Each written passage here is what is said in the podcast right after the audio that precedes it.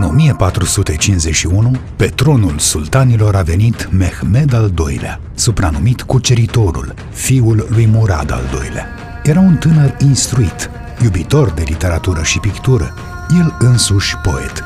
Musulman nefanatic, energic, curajos și ambițios, noul împărat otoman nu și-a ascuns intenția de a da lovitura finală Bizanțului. Pe celălalt tron al Bazileilor a urcat în 1449 Constantin al XI-lea. La începutul anului 1452, în catedrala Sfânta Sofia, s-a anunțat marele pericol. Locuitorii trebuiau avertizați și pregătiți moral. Era nevoie de o acțiune generală de apărare. Marea hotărâre a asaltului general asupra capitalei Bizanțului a fost luată de sultan în ianuarie 1453. Vase de tot felul, în total 123, erau concentrate în Dardanele, pe malul Galipolei. La sfârșitul lunii martie, această armadă a trecut în Marea Marmara. Oștirea otomană de uscat s-a adunat în Tracia, teritoriul din fața Constantinopolului. Erau, după izvoarele cele mai moderate, vreo 80 de mii, 100 de mii de luptători, ieniceri, crescători de șoim și îngrijitori ai haitelor de câini. Nu lipseau mașinile de asalt, catapultele și berbecii pentru distrugerea zidurilor de atâtea ori încercate de-a lungul secolelor. Faimă a făcut atunci celebrul tun zis Namila lui Urban, construit de un meșter ungur din Transilvania și oferit sultanului după ce Bazileul, care primise primul oferta, nu-i putuse achita onorariul cerut. La 5 aprilie 1453, Mehmed a sosit în fața Constantinopolului. În capitala bizantină au început pregătirile pentru apărare sub conducerea împăratului. Bărbați și femei, tineri și bătrâni lucrau la repararea zidurilor. Au fost adunate arme și provizii. În ajutor au venit aliații din Italia, Veneția, Castilia și alte provincii, sosiți pentru a apăra provinciile creștine. Când a început asediul otoman, în cornul de aur erau doar 26 de vase pregătite pentru luptă. O disproporție și mai mare era între armata de uscat a turcilor și forțele bizantine din cetate.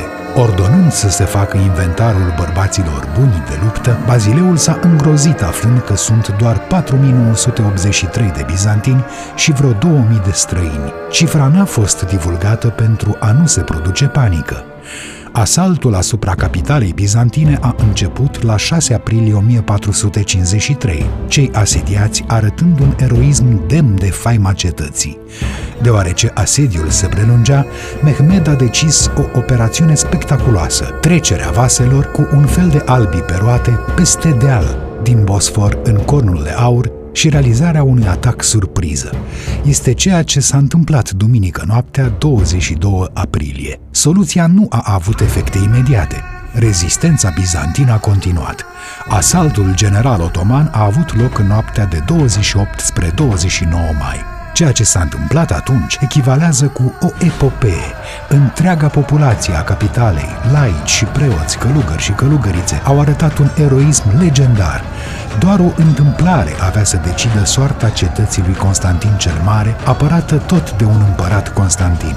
O poartă din zid, Chercoporta, uitată deschisă de un oștean neatent și obosit, a grăbit momentul fatal. Otomanii au pătruns în Constantinopol, unde, între ziduri, s-a dat o luptă pe viață și pe moarte. Steagurile turcești au fost înălțate pe turnurile Constantinopolului, acolo unde fluturaseră flamurile cu vulturul împărătesc.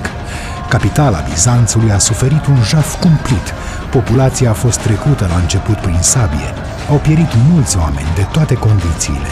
Au fost distruse multe bunuri de preț, odoare, mozaicuri, icoane, biblioteci. Biserica Mare a Patriarhiei Ortodoxe, Sfânta Sofia, a fost transformată în moschee.